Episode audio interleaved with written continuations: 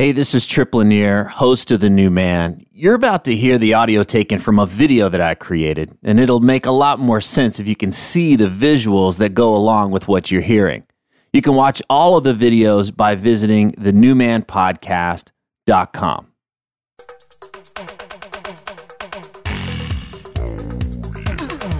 Do you remember Ferris Bueller? More importantly, do you remember his sister? Remember before she ran off with that dude from Roadhouse and Point Break, she was all pissy and mad that Ferris was uh, avoiding school and, and everybody was rallying around him and he was cheating the system and it just wasn't fair and poor her and she was all just pouty, stinky-faced the whole time.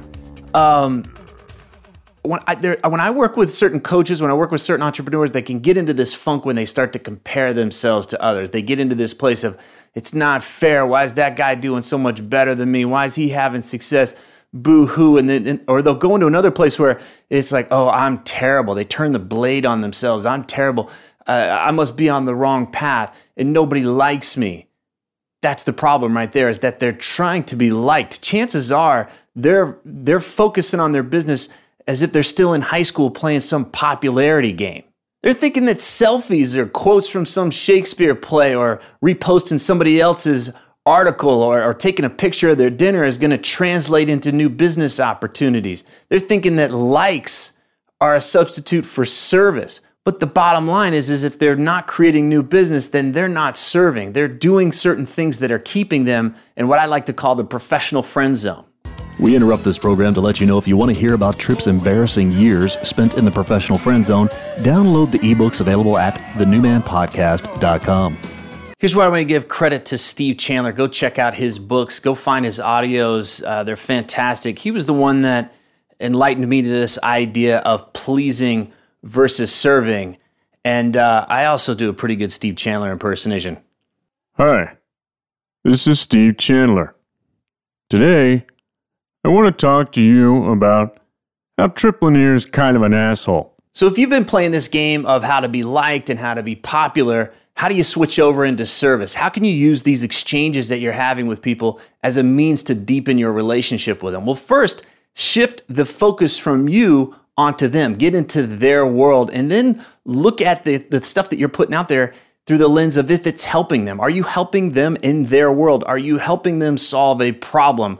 Are you are you creating something that has them want to deepen their relationship with you and want to go deeper in a professional way? And from this perspective, you're going to start to see that your selfie or your your a picture of your kid's shitty drawing of Yoda uh, just isn't going to cut it for them. It doesn't matter. It doesn't it doesn't do anything for them in their world. Mm, broke and hungry I am going. All right, let's switch gears and come back to this idea of comparing ourselves. We see the other person's results, but we don't see the effort. We don't see what went in into creating that. We didn't get to see behind the scenes all the anxiety, all the stress, the mistakes, uh, the the embarrassing moments that that happen in order for them to create those results. We have no idea if they're happy, if they're fulfilled. They could be more miserable than you because they're comparing themselves to somebody else. So if you're going to compare yourself to somebody, don't make it personal. Look at the effort, look at the action. What are the things that they, they do to create those results? And then compare that to what you're doing.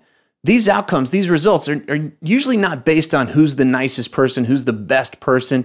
Uh, it, that's not who gets to win. It's the one who's putting in consistent action. It's the one who's putting their ass out and being vulnerable and being bold and getting things done on a consistent basis. Often when I'm working with a coach or an entrepreneur in this situation where they're complaining, they're not happy with the results, They often, they, they, they're busy, but they're often not doing the most potent actions. They're not doing the vulnerable thing. They're not being bold in some way. So they're staying busy in their little world, but they're not doing the consistent, bold, most effective things to get their business moving forward. They may do that risky action once and then wonder where the immediate gratification is. They don't see that it's an ongoing process. It's more like a farmer who puts in the work. He plants the seeds. He toils the soil. Is that what they do? They do something with the soil, and then uh, and then they, they do it consistently over and over again, which doesn't get you likes at the end of the day, but it is what moves the business forward. So bottom line, check yourself. See if you're playing this online popularity game instead of serving. See if, where you can start to take the focus off of yourself and get more into the world of the person you ultimately want to work with. Use those interactions to serve, to get into their world and make an impact. And if you're going to compare, don't make it personal. Just look at the actual effort. Look at the things that are being done on a consistent basis, and then use that to empower your own actions to move yourself forward. If you want to take full advantage of all that The New Man has to offer, be sure to visit the new man podcast dot com and grab the solutions I've created to help you play a bigger game, align your profession with what you truly care about, and keep your relationships out of the ditch. It's all available at the new man podcast dot com. Thanks for listening.